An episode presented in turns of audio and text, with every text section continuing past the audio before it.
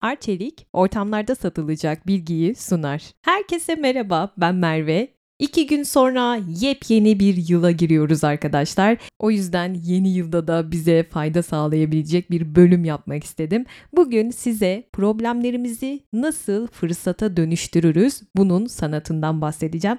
Başka bir deyişle psikolojik jujitsu. Bunun adı jujitsu. Bazen bir hayal kuruyoruz. Kendimizce o hayalimiz, o fikirlerimiz muhteşem oluyor ama çevremizden öyle tepkiler geliyor ki bunun tam aksi. Boş ver ya, o iş tutmaz. Daha önce denendi, bu işe yaramadı. Bence şimdi zamanı değil. Ya tutmazsa o zaman ne yapacaksın? Bunları duyduk değil mi hepimiz? Belki de öyle olacak. Tutmayacak belki. Bunu bilemeyiz değil mi? Onlar da bilemez. Bildiğimiz tek şey şu. Hayatımızda daima böyle insanlarla karşılaşacağız. Bizi demoralize edecekler. İşte bugün böyle durumlarda ne yapabileceğimize dair 15 farklı tersine düşünme stratejisinden bahsedeceğim size. Kendisi de bir podcast yayıncısı olan Bertol Gunsta'nın milyonlarca satan bir kitabı var. Türkiye'de de Mona yayınlarından çıktı. Tersine Düşünmek adlı kitap çok hoşuma gitti. Son zamanlarda okuduğum iyi kitaplardan biri. Kendisi ters düşünme konusunda bir uzman. Buna umden da deniliyor ayrıca. Peki bu stratejiler ne işe yarayacak Merve? Düşünme biçimimizi sınırlamalardan kurtaracak, yolumuza taş koyan o tehditlerden uzaklaşacağız ve keşfedilmemiş yeni ihtimalleri de göz önünde bulunduracağız. Fırsatları değerlendirmeye açık bir hale geleceğiz. Şimdi size 15 tersine düşünme stratejisini anlatacağım. Bunları evinizde, işinizde, sosyal hayatınızın her alanında yaşadığınız sorunlara çözüm stratejisi olarak düşünebilirsiniz. Kemerlerinizi bağlayın, uçuşa geçiyoruz. Şimdi 4 temel tutum var. Sevgi, çalışma, savaş ve oyun. Tersini düşünmek istediğiniz bir durumla karşılaştığınızda her zaman öncelikle kendinize hangi tutumun gerekli olduğunu sorarak başlamanız lazım. Sevgi ve ilgi mi gerekiyor? Belki daha eğlenceli bir yaklaşım mı etkili olacak burada? Emer ve biz bunu nasıl bileceğiz? Bunu zaten sezgisel olarak biliriz. İçgüdülerinize güvenin çünkü tersini düşünme olayı mantık ve sezginin bir birleşimi. Sevgi stratejileriyle başlıyorum öncelikle. Şimdi burada anlatacağım 4 tersini düşünme stratejisi olacak. Bu stratejilerin temel unsurları kabullenme, uzlaşma ve sabır. Zaten dayanağı sevgi adı üstünde. İlk stratejimizde başlıyoruz. Kabullenme stratejisi. Bu 15 stratejinin içerisinde en önemlisi. O yüzden bunun üstünde biraz uzun duracağım. Buradaki olay şu kabullenmek. Durumu kabul ediyorsunuz ve bununla ne yapabileceğinize bakıyorsunuz. Peki bunu ne zaman yapmalıyız? Ortada bir gerçek var. Artık kendinizi kandıramıyorsunuz. Karşı tarafı da kandıramıyorsunuz. Hani gerçeklerle yüzleşmeniz gerekiyor. Öyle durumlar yaşıyoruz ki bazen. Kaçınılmaz. Direnmek faydasız. İşte o zaman bunu devreye sokabilirsiniz. Bunu nasıl yapacağız? Şöyle. Sadece o an görünen şeye bakmayarak buzdağının görünen kısmını değil altını görmeye çalışarak yapacağız. Dediğim gibi ortada bir gerçek var. Bu gerçeği değiştiremeyeceğimizi biliyoruz. İşte o zaman bu strateji devreye girebilir. Steven Spielberg biliyorsunuz benim en sevdiğim yönetmenlerden biridir. Onun Indiana Jones serisinin ilk filmi Kutsal Hazine Avcıları. Orada Harrison Ford Indy rolündeydi hatırlarsanız ve bir saldırganla kılıç dövüşü yaptığı bir sahne vardı. Ve bu filmin en önemli sahnelerinden biriydi. Sadece bu kısmın çekimleri için 3 gün ayrılmıştı düşünün. Ve Harrison Ford haftalarca kılıçla koreografi çalışıyor ama çekim günü gelip çattığında ne oluyor biliyor musunuz? Harrison Ford çok ciddi bir gıda zehirlenmesi geçiriyor ve dövüşü yapamayacak durumda. Ne yapacak peki? Kabullenecek değil mi? Çünkü ortada bir gerçek var ve başka çaresi yok. Direneceği bir durum yok. Ne yapıyor? Gidiyor Steven Spielberg'e kılıç dövüşü yapamayacağını söylüyor ama çok iyi bir fikrim var diyor. Kılıç ustası Indy'ye yani Harrison Ford'a saldırdığı zaman hiçbir şey yapmıyor. Kısa bir iç geçiriyor ve silahını çıkarıp kılıçlı adamı şak diye vuruyor. Sahne o kadar. Bu kadar yani. Ve bu sahne sinema tarihine geçti. Carl Jung diyor ki kabul etmediğiniz sürece hiçbir şeyi değiştiremezsiniz. İşte Indiana Jones'da Indy karakterinin yaptığı şey buydu. Bazen değiştiremeyeceğimiz şeyleri kabul edip direnmeyi bırakmamız gerekebiliyor. Belki o zaman yeni bir fırsat çıkacak karşımıza tıpkı bu filmde olduğu gibi. Eğer böyle normal kılıç dövüşü yapsaydı evet haftalarca hazırlandı belki ama bu sahne aklımıza kazınmayacaktı bence. Yani burada da yine bir tersine düşünme stratejisi aleyhine olan şeyi lehine çevirmek var. Şu an aklıma Leonardo DiCaprio'nun Zincirsiz filmi geldi. Hani orada bir yemek sahnesi var ya DiCaprio'nun eli kesiliyor böyle kanlar içinde kalıyor. Biz o sahneyi belki kurgu zannediyoruz ama tamamen gerçek. Yani gerçekten elini kesiyor bardakla ve oynamaya devam ediyor. Tarantino da o sahneyi atmıyor, kullanıyor ve gerçekten filmin en iyi sahnelerinden biri olmuştur o hem de DiCaprio'nun nasıl rolden çıkmadığını, nasıl iyi bir oyuncu olduğunu kanıtlayan filmlerden biridir bana göre. Dediğim gibi bazen değiştiremeyeceğimiz şeyler olacak hayatta. O zaman bunları kabul edip direnmeyi bırakıp yolumuza devam etmemiz gerekiyor ki buradan yeni bir fırsat doğabilsin. Yargıladığımız, endişelendiğimiz ne olması gerektiğine dair senaryolar ürettiğimiz sürece kabule geçemiyoruz demektir. Gerçekliği olduğu gibi görüp yargılamadan, değiştirmeye çalışmadan kabule geçmek. Evet bu çok kolay bir şey değil. Belki bunu boyun eğme, bir teslimiyet gibi görüyorsunuz ama öyle değil. Gerçekliğe uyum sağlamak bu sadece. Teslimiyet ve boyun eğmek değil. Adaptasyon çok önemli bir şey. Çok önemli hayati bir güç. Çünkü milyonlarca yıldır türümüzü ayakta tutan şey tam olarak bu. Darwin'in hani dediği gibi en uyumlunun hayatta kalması. Bu ifadesini hatırlayın. En uyumlu olanlar zorluklara en iyi uyum sağlayabilenlerdi. Değil mi? Türümüz bu şekilde buraya geldi. Tıpkı kuru toprakta yetişen bitkilerin köklerinin en derin kökleri geliştirenler olması gibi. Bu konuda size bir örnek daha vereyim. Almanya'da bir yaşlı bakım merkezi var. Burada Alzheimer olan yaşlılardan bazıları zaman zaman firar ediyorlar. Evlerine gitmeye çalışıyorlarmış buradan kaçarak. Personel ne yaptıysa olmamış. Hani neler demişler ama olmamış. Çünkü çaresi yok karşısındaki insan Alzheimer. Ne yapacaklar? Kabule geçiyorlar bu durumu. Gidiyorlar merkezin hemen önüne gerçek bir otobüs durağına benzeyen sahte bir durak yerleştiriyorlar ve kaçan hastaları oradan çok kolaylıkla bulabiliyorlar bu şekilde. Personelin yaptığı şey gerçekliğe direnmemek değil mi? Bunu kabul ettiler ve bir çözüm buldular buradan. O çözüm de etkili oldu. Şimdi tersine düşünme dediğimiz şey dünyanın nasıl olması gerektiğiyle ilgili değil. Dünyanın nasıl olabileceğiyle ilgili bir şey.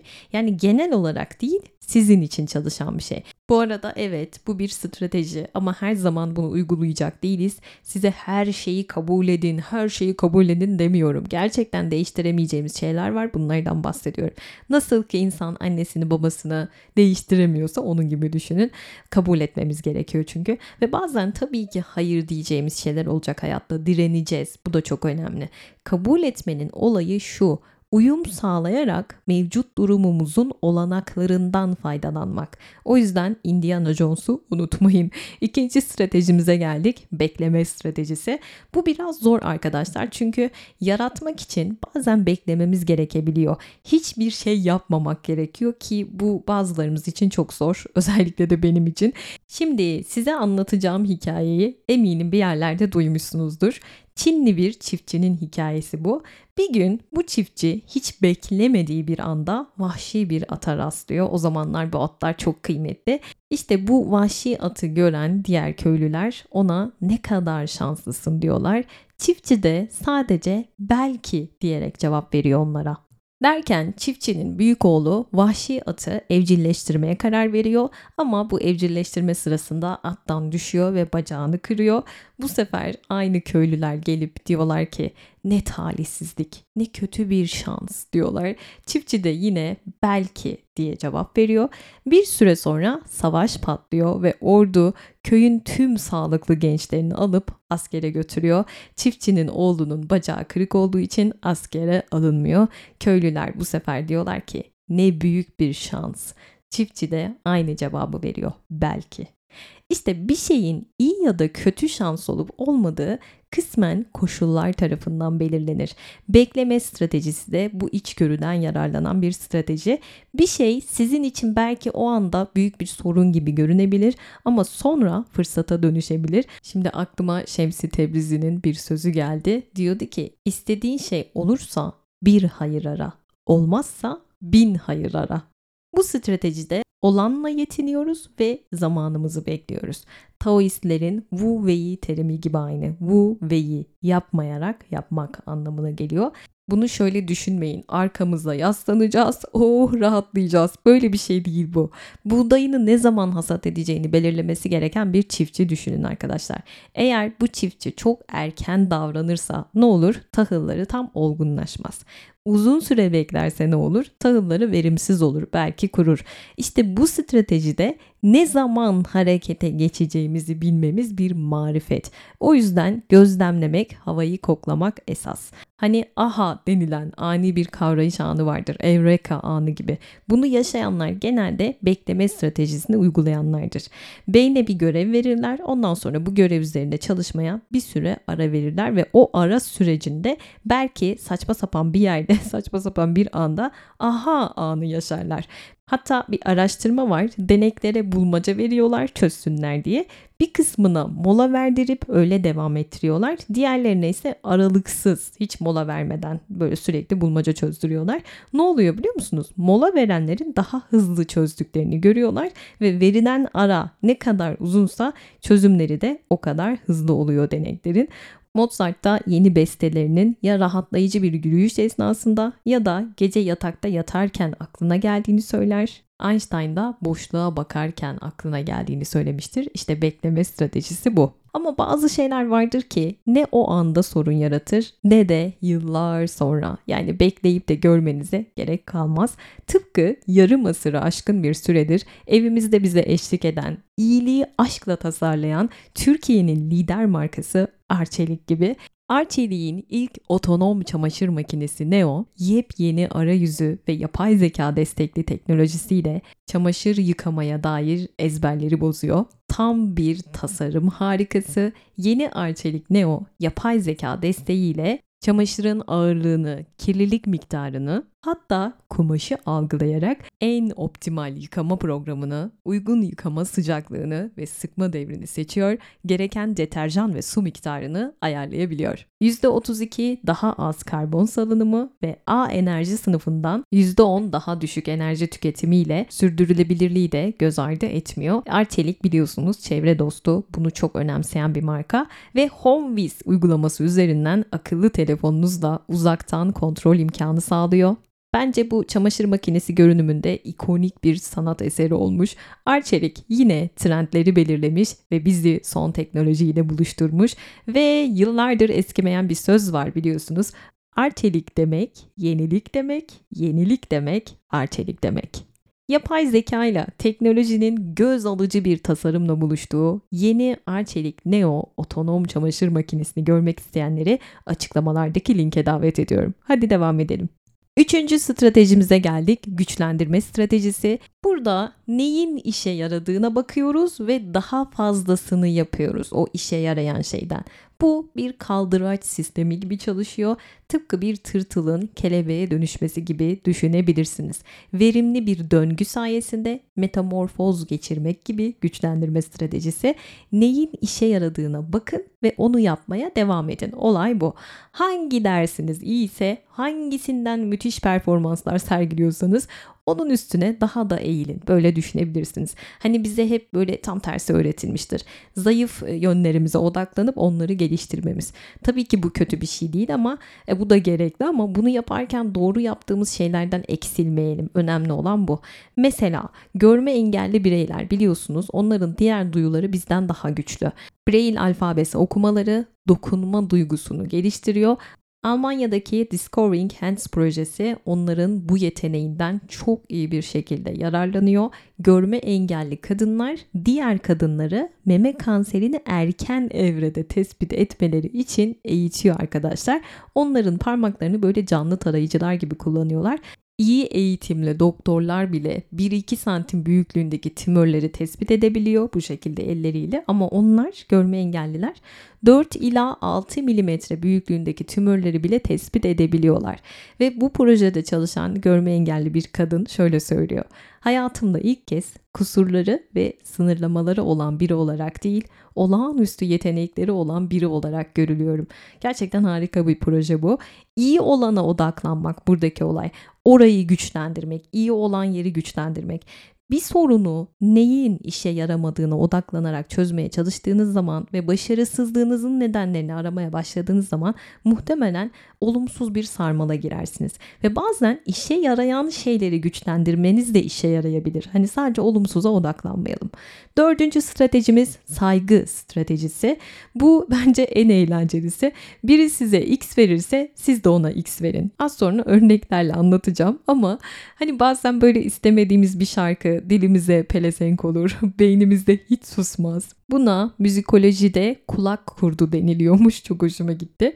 Onlarla savaşmayın deniliyor. Tüm şarkıyı avazınız çıktığı kadar sonuna kadar söyleyin bundan kurtulmak için. Bu o armonik gerilimi çözüyor zihninizdeki ve kulak kurdundan böylelikle kurtulabiliyorsunuz. Aklıma Chiquita Muz şarkısı geldi. Umarım kulak kurdunuz bu olmaz.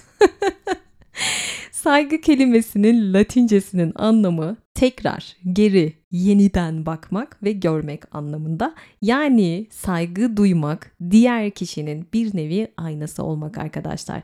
Kendilerini bizde görmelerini ve bize geri yansıtmalarını sağlamak.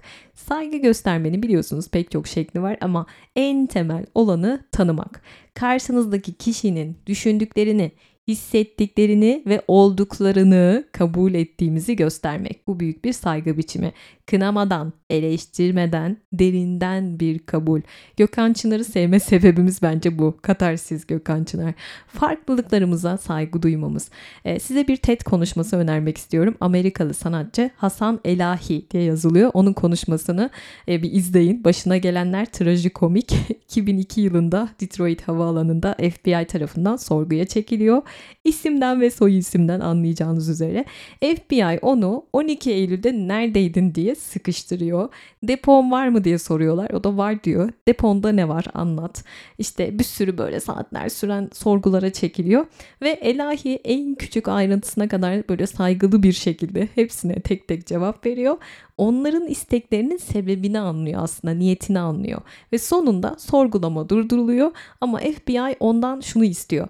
Sonraki seyahat planlarını çok ayrıntılı bir şekilde bize anlatacaksın. Neredeysen, ne yapıyorsan bize anlatacaksın.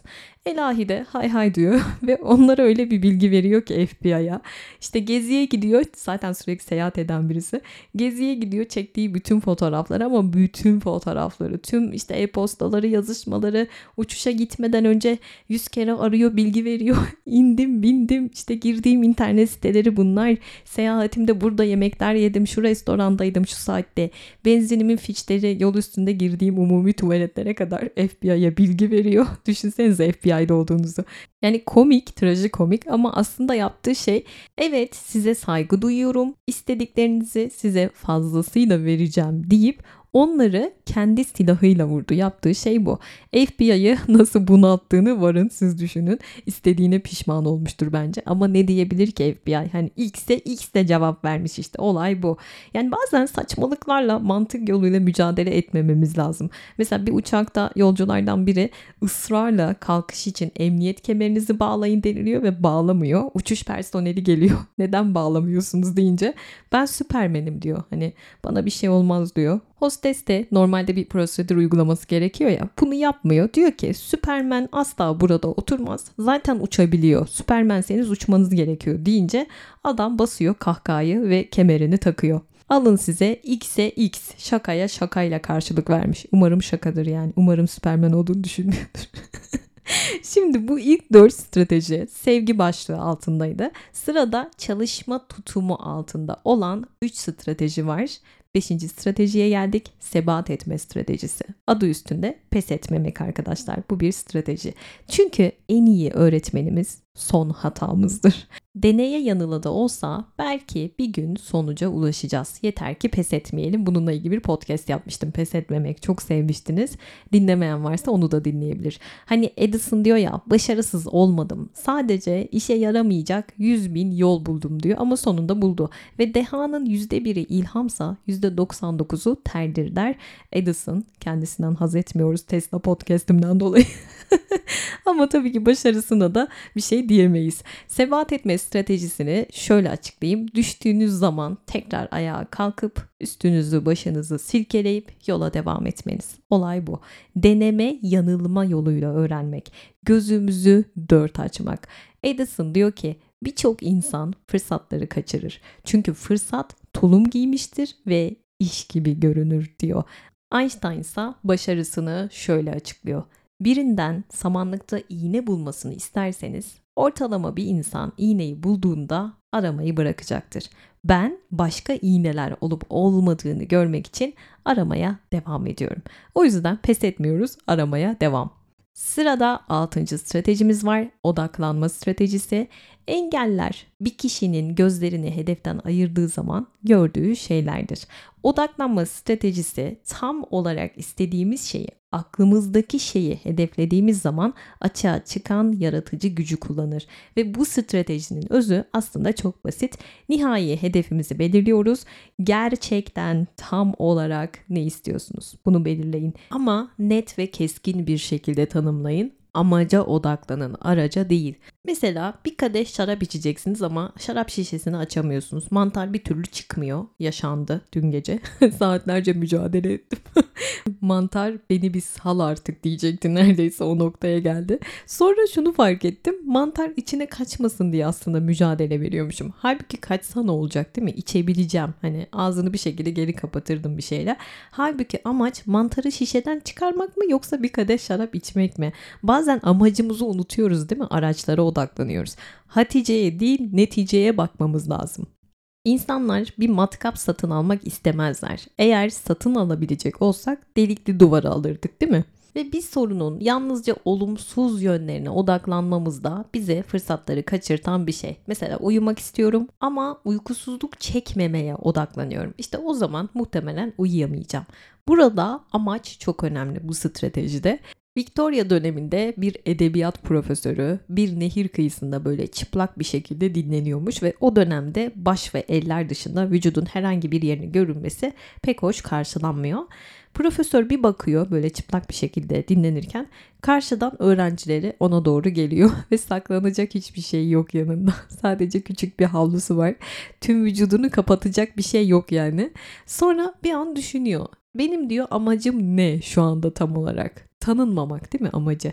E o zaman diyor müstehcen yerlerimi değil direkt yüzümü kapatayım. Alıyor havluyu yüzünü kapatıyor. Olay bu. Öğrencileri de onu tanımadan geçip gidiyor. Bir de şu var bazen çok büyük hedeflerimiz oluyor. Ama aslında altta yatan şey o konu hakkında düşünmekten kaçınmak için oluyor. Mesela dünya turuna çıkmak istiyoruz değil mi? Bu bizim hedefimiz olsun. Halbuki aslında sıkıntılarımızdan biraz olsun uzaklaşmak istiyor olabilir miyiz arkadaşlar? Soruyorum size. Ya da bir otobiyografi yazmak istiyoruz. Yani öyle olduğunu zannediyoruz belki. Altında yazan şey şu. Bu dünyadan isimsiz ve önemsiz bir şekilde ayrılmaktan korkuyor olabilir miyiz? Ve sonuca odaklanalım derken gerçek anlamda kalpten istemediğimiz hedeflerin peşinden gidersek zaten zor o hedeflerin gerçekleşmesi. Çünkü bu hedefler bizi içsel olarak motive etmeyecek, zorlanacağız. Ya da o hedef çok düşük kaldıysa sizin potansiyelinize o zaman da canınız sıkılacak. Bunları akış bölümünde anlatmıştım hatırlarsanız. Anlık sorunlarımızın vizyonumuzu engellemesine izin vermeden nihai hedeflerimize ve değerlerimize odaklanmamız yapmamız gerekiyor. Yani büyük resmi görüyoruz bu stratejide ve olumlu düşünüyoruz. Sırada 7. stratejimiz var. Yeniden düşünme stratejisi. Fırsatların neler olduğuna bakıp onlara uygun bir sorun yaratmak. Etrafınızdaki dünyaya farklı bir şekilde bakıyorsunuz ve sürekli yeni olasılıklar arıyorsunuz bu stratejide. Hani bazen böyle bir sorunumuza çözüm ararız ararız ve çözüm aslında yanı başımızdadır ve görmeyiz. Buradaki amaç bu. Mesela bu hani postitler var ya kullandığımız. Nasıl bulunmuş bunlar biliyor musunuz? 1960'ların sonunda Spencer Silver diye birisi var. Yapışkan bantlar için daha iyi bir yapıştırıcı bulmaya çalışıyor ve yanlışlıkla çok yavaş sertleşen süper bir zayıf yapıştırıcı üretiyor. Evet o zaman büyük bir sorun gibi görünüyor ona ama sonra e, kilisede şarkı söyleyen bir arkadaşı var ve sürekli kitap ayrıcı e, kitaptan düşüyor ve bundan muzdarip. O an arkadaşı Spencer'ın bu yapıştırıcısını hatırlıyor ve bunu kullanmaya başlıyor. Sonra o görüyor, o görüyor derken Bu kağıtlar ofis malzemelerinin en çok aranan malzemelerinden biri oluyor. Spencer da ödül almış bundan sonra. Yani nerede olursanız olun, neye sahip olursanız olun, gerçekliğinize bir fırsat olarak yaklaşın ve gözden kaçırmış olabileceğiniz olasılıkları tekrar değerlendirin. Kendinize şu soruyu sorabilirsiniz. Hayatımın bu noktasında elimde olan her şeyin imkan ve nitelikleri nelerdir ve bunları kendi sorunumu ya da başkalarının sorununu çözmek için nasıl kullanabilirim? Bunu sorun. Mesela sizin bir arabanız var diyelim ama diğer insanların yok. O zaman arabanız onlar için bir fırsattır. Ya da terk edilmiş bir fabrikanın sahibiyseniz bir parti organizatörü ya da bir yönetmen için burası şahanedir. Yeter ki bu fırsatı görün. Belçikalı bir sanatçı var Kamagurka isminde. Başarılı bir karikatürist ve ressam ama portrelerde pek başarılı olduğunu söyleyemem. Yani portresini yaptığı kişiler gerçek hallerine hiç benzemiyor. Kamagurga da bu yetenek eksikliğinin farkında. O yüzden yeni bir sanat akımı başlatıyor ve bu eksikliğinin üzerinden bunu yapıyor. Tesadüfilik koyuyor bunun adını da. Rastgele portreler çiziyor ve internete koyuyor. Halk portrenin kime benzediği konusunda adaylar belirliyor ve en çok benzeyen kişi seçiliyor bu yolla. E bu da kendisine bir ün kazandırıyor. James Wright 1940'larda savaşta kullanılması için kauçuk yerine sentetik bir madde üretmeye çalışıyor ama yaptığı şey ordunun dikkatini bir türlü çekmiyor. Sonra 1950'lerde bu maddeyle Siliputi adında bir oyuncak yapıyorlar ve bu oyuncak inanılmaz popüler oluyor. Çok satıyor. İşte yeniden düşünme stratejisine bir örnek arkadaşlar. Ne diyorduk? Bazen birinin çöpü başka birinin hazinesi olabiliyor. Şimdi savaş stratejilerine geldik. Bu sahtekarlık, manipülasyon ve açgözlülükle karşı karşıya kaldığınız zaman uygulayabileceğiniz stratejilerden oluşuyor. 8. stratejimiz eleme arkadaşlar artık işe yaramayan ya da gelecekte işe yaramayacağını düşündüğünüz her ne varsa bırakın. Çünkü oradan kalan boşluğa yeni fırsatlar akması için bunu yapabilirsiniz. Hani önümüzdeki maçlara bakalım diyoruz ya onun gibi. Çünkü bazen artık böyle işler ne yaparsanız yapın yürümez. Hani eski inançlarınızın modası geçer. Bir işi çok da güzel yapsanız, çok da kaliteli yapsanız artık dünya değişmiştir ve siz ona adapte olmadıysanız o işiniz tutmayacaktır. O yüzden bırakmanız gerekir ya da e, kendinizi geliştirmeniz gerekir. Yoksa gitgide daha da dibe batarsınız ve kendinizi sorgularsınız. Ya ben işte çok kaliteli yapıyorum, çok güzel yapıyorum. Niye olmuyor? Lao Tzu'nun bir sözü var. Tırtılın son dediği şeye dünyanın geri kalanı kelebek diyor.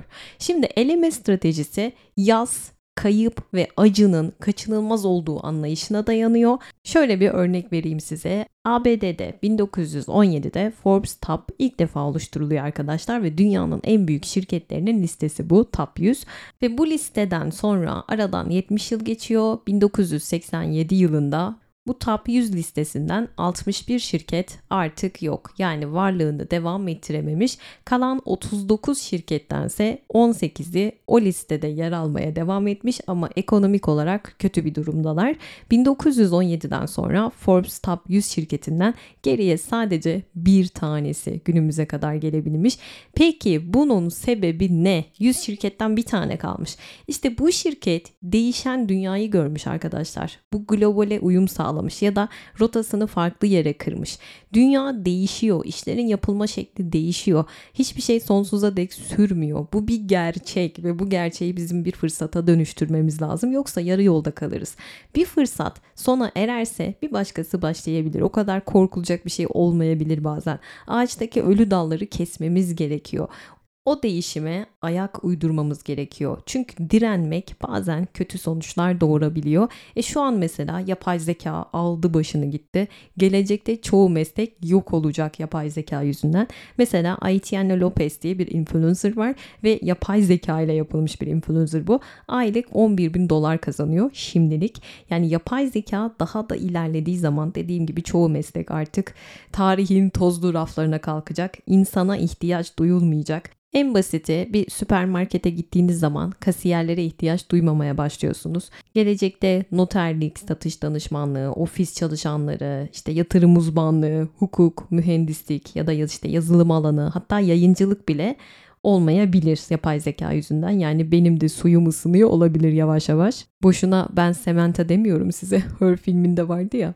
İşe yaramayan şeyleri durdurmanın çok şaşırtıcı etkileri var. Mesela New York metro istasyonuna yıllardır yolcular çöp kutusu muamelesi yapıyormuş ve ne yapsalar olmamış, kurtulamamışlar bundan. Çöp kutularının sayılarını arttırmışlar. Bu sefer e, daha da beter çöp atmış insanlar yerlere. İnsanlar gerçekten çok garip değil mi ya? Sonra iki istasyondaki çöp kutularını komple kaldırmışlar ve ne olmuş biliyor musunuz? %50 ile %67 oranında çöpler azalmış. Çünkü çöp atacak yer bulamamışlar bulamayan insanlar çöplerini bir şekilde ellerinde taşımışlar. Bu sefer de istasyonun dışını çöpe boğmuşlar.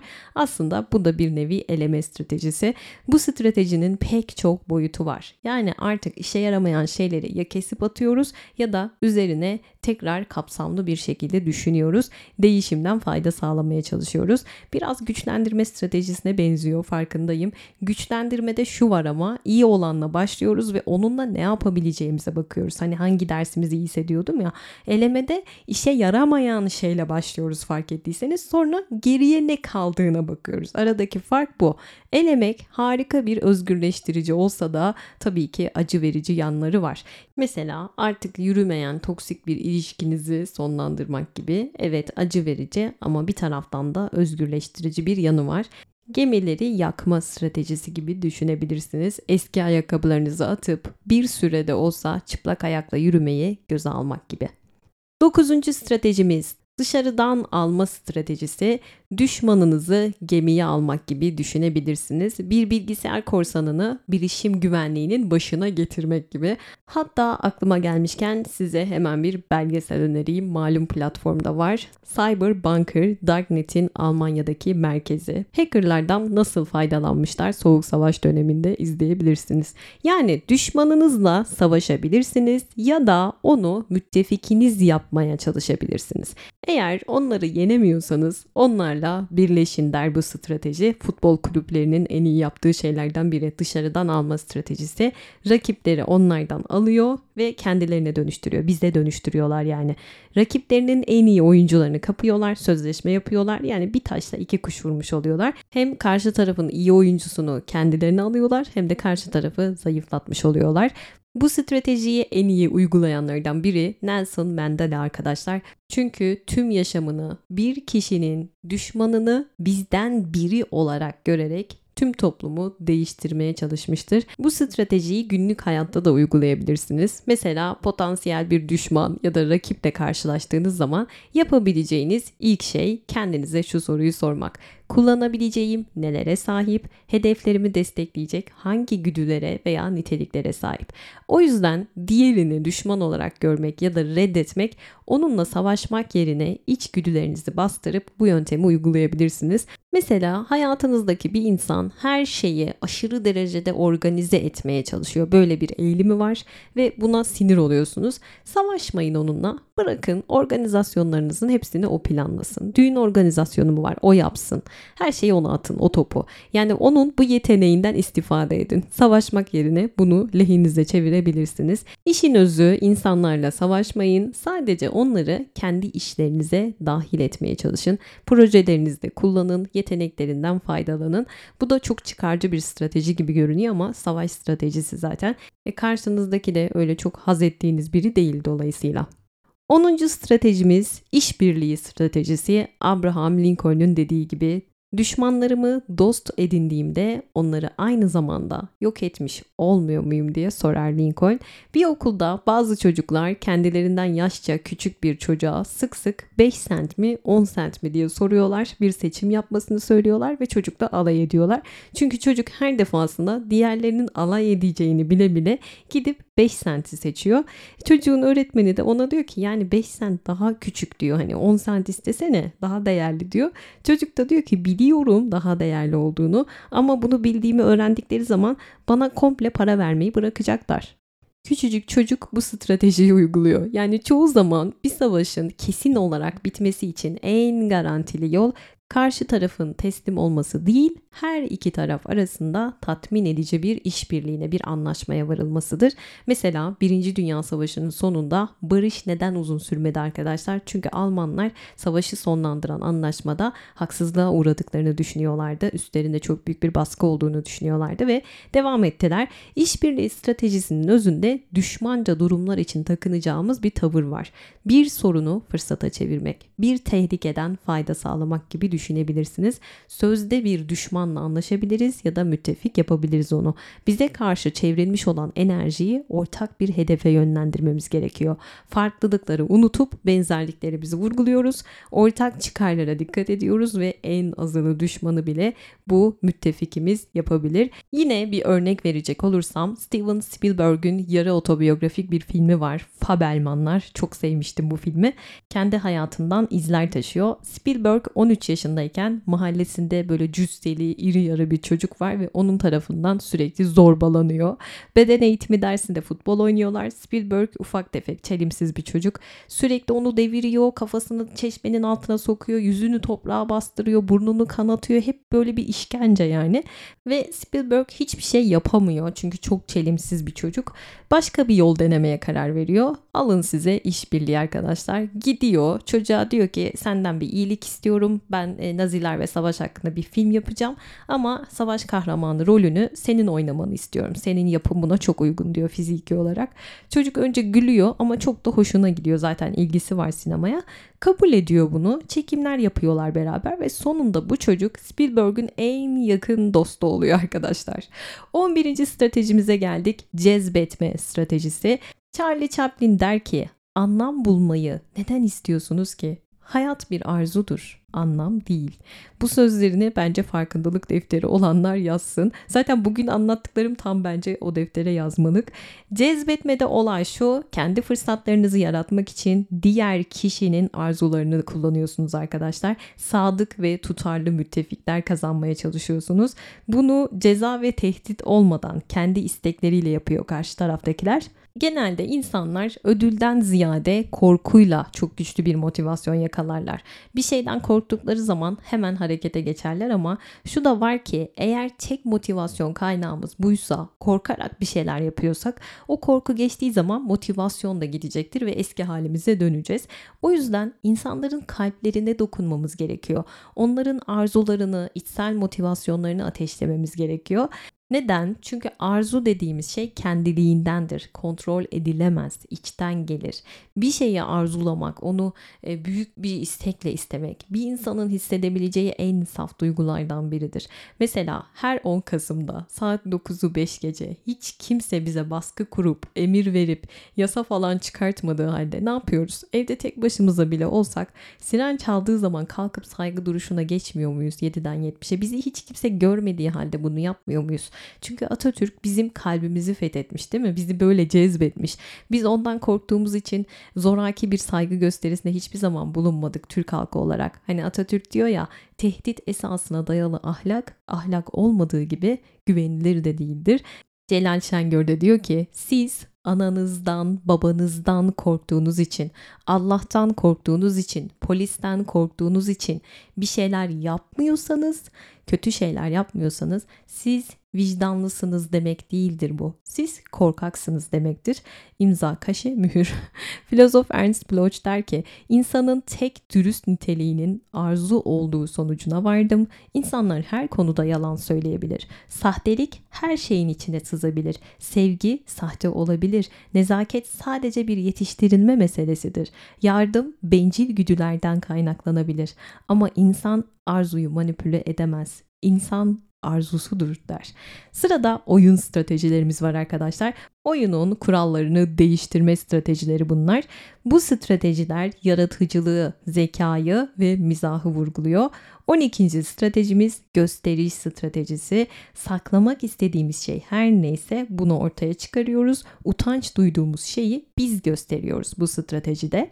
Normalde bir sorunumuz olduğu zaman bunu gizleme eğiliminde oluyoruz değil mi? Ama burada o sorunu saklamak yerine sergilemek var. Size daha önce hayran olduğum mimar Antoni Gaudi'nin biyografi bölümünü yapmıştım hatırlarsanız. Gaudi tarafından tasarlanan Barcelona'daki dev bazilika Sagrada Familia 1882'de inşasına başlandı biliyorsunuz ama hala tamamlanamadı ve Gaudi hayatının sonuna kadar bu işte uğraştı. Burada yaşadı son dönemlerinde ama ömrü yetmedi. Ondan sonra ne oldu? Projeyi başkaları devraldı ve mevcut programa göre 10 Haziran 2026'da tamamlanması planlanıyor ama bence bu gidişte zor görünüyor. Peki bu bir kusur değil mi? Yarım kalmış bir şey var ortada. Yani bu kilisenin yıllardır na tamam olması neyi değiştirdi arkadaşlar? Hala milyonlarca insan akın akın görmeye gitmiyor mu? Ve aslında bu kilisenin bitmemiş olması, kilisenin efsaneleşmesinin sebeplerinden biri değil mi? Ya da işte Pisa Kulesi yamuk olmasa kim o kadar ilgi duyacaktı ona? Soruyorum size. O kusurundan dolayı sevildi aslında. Yani popüler oldu.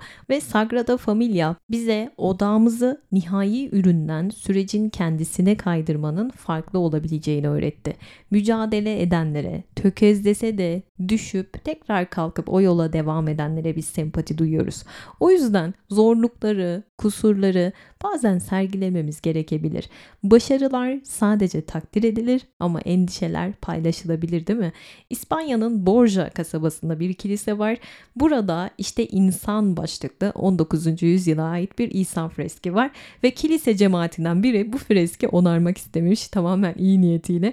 Restorasyon yapayım derken bu işin ehli olmadığı için İsa figürünü korkunç bir hale getirmiş Öyle ki bu restorasyon tüm zamanların en kötü restorasyonu ilan edildi. Sonra belediye bu hasarı gidermek için profesyonel bir restorasyon yapmayı planladı. Ama sonra internette bir oylama yapıldı, bir imza kampanyası başlattılar ve çoğunluk ne dedi biliyor musunuz? Böyle kalsın hani artık daha fazla ellemeyin dedi ve ertesi yaz binlerce turist akın akın bu kiliseye gelince bir de giriş ücreti koydular kapıya. Keşke bizim Sünger Bob kalemize de gelseler giriş ücreti koysak. 13. stratejimiz rol değişimi. Bu biraz aynalama gibi.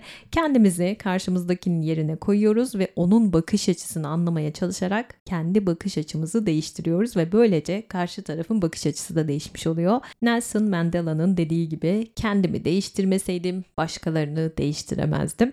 Mesela bir arkadaşınız var diyelim ya da işte bir ebeveyn size sürekli dert anlatıyor, sizi darlıyor. Artık böyle dert ötesi diyeyim. Siz de gidin ona aynısını yapın. Siz de sızlanın, siz de şikayet edin. Biraz da siz mızmızlanın. Mesela sabah uyandınız gayet enerjik ve mutlusunuz. Sonra o enerjinizde daha afyonu patlamamış, yüzü böyle beş karış olan birine günaydın dediniz ve bir duvara çarpmış gibi oldunuz. Karşınızdaki sizin enerjinizi görüp daha da demoralize oldu. O zaman gidin rolleri değiştirin diyor. Yani siz de onun gibi davranın. O zaman belki o sizi neşelendirmeye çalışır. Bazen karşınızdaki size şikayetle, eleştiriyle, topla, tüfekle gelir. O zaman deyin ki evet ya bence de haklısın ya deyin. bir şok olsun böyle. Olumlu ve yapıcı davranmaya çalışın bakalım o zaman ne olacak. Bazen bunu deniyorum gerçekten şok oluyorlar. Bu her zaman olumsuz davranışları sergilemekle ilgili değil. Kendinizi gerçekten diğer kişinin yerine koymakla alakalı. Birinin endişelerine içtenlikle ayna tutmayı deneyin arkadaşlar. Sırada 14. stratejimiz var. Bozma stratejisi bu. Bir sorunu çözmenin en iyi yolu içindeki mizahı keşfetmektir. Paul Arden yaratıcı düşünme konusunda bir uzman ve diyor ki eğer bir sorunu çözemiyorsanız kurallarına göre oynadığınız içindir. İşte bu stratejide provoke etme, şok etme, şaşırtma, işlere çomak sokma gibi şeyler var. 2004 yılında dünya gündemine oturan bir olay yaşandı. Fransız hükümeti göze çarpan dini semboller yasağı kapsamında okula başörtüyle girmeyi yasakladı. 15 yaşındaki Cennet Doğanay hem Fransız yasalarına hem de dini yasalara uymak istediğini söyledi. E, okula işte bereyle gidiyor, bandana ile gidiyor, çeşitli alternatifler deniyor ama hiçbir şekilde derse alınmıyor ve gidiyor saçlarını komple kazıtıyor ve okula ondan sonra girilmesine izin veriliyor. Çünkü medyada büyük bir yankı uyandırmış bu olay. Bu bir bozma stratejisi. E, ya da işte yaz aylarında şort giymesine izin verilmeyen postacılar bir dönem ayaklanıyor ve en sonunda erkek işçilerden biri elbiseyle işe geliyor. Mizahsa mizah. Niye bunu yapıyor? Çünkü diyor ki yasak değil. Hani siz şort giymeyin demiştiniz. Şort yasaktı. Elbise değil. Yanlış yönlendirilmiş kurallardan kurtulma stratejisi gibi düşünebilirsiniz bunu. Edward da Bono'dan size sorunları altı farklı bakış açısıyla çöz podcastimde bahsetmiştim. Bono'nun bu tarz olaylar için önermiş olduğu bir yöntem var arkadaşlar. Poe yöntemi yani provokasyon operasyonu. 1970'lerin başında New York Polis Departmanı şehrin artan suç oranı konusunda Bono'ya danışıyor. Daha sert cezalar uyguluyorlar, olmuyor. Daha fazla polis koyuyorlar. Bunların hiçbiri işe yaramıyor. Sonra Bono Poe yöntemini ortaya atıyor. Polisin diyor altı gözü olacak bundan sonra. Yani ekstra gözcüler ve mahalle bekçiliği dediğimiz iş sahası doğuyor. Dünyanın her yerinde o günden sonra uygulanmaya başlamış. Hollanda'da Drachten kasabasında büyük bir döner kavşak. Burada sık sık kazalar yaşanıyor. Bir türlü çözüm bulamıyorlar. En son trafik mühendisi Hans Monderman bu sorunu çözüyor. Tüm trafik işaretlerini ve ışıklarını kaldırtırıyor ve o andan itibaren tüm sürücüler, yayalar, bisikletliler ekstra ekstra dikkat ediyor. E, burada da kazalar önemli ölçüde azalmış. Bu Monderman felsefesi Avrupa'daki pek çok kasabada uygulanmış sonra ve başarıyla uygulanmış. Ama büyük nüfuslu yerlerde ben pek düşünemedim yani iyi bir fikir olmayabilir. Hindistan geldi şu an aklıma. Orada da trafik ışığı yok ya fazla. İstanbul'u zaten düşünemedim. Düşünürken araba çarptı. Ve son stratejimiz tersine çevirme stratejisi.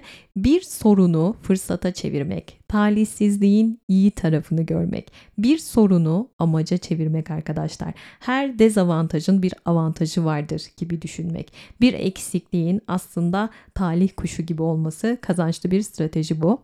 Doğu'da öğretmenlik görevi yapan bir arkadaşım vardı. Onun bir kız öğrencisi. E, ailesinin pek durumu yok. Sabah okula gelmeden önce koyunları otlatıyor. Okuldan çıkınca yine ailesine yardım etmeye gidiyor. Cep telefonu yok, sosyal medya diye bir şey bilmiyor. Dağlarda sürekli test çözüyor ve çok iyi bir üniversitede tıp kazandı. Neredeyse full'e yakın çekti sınavdan.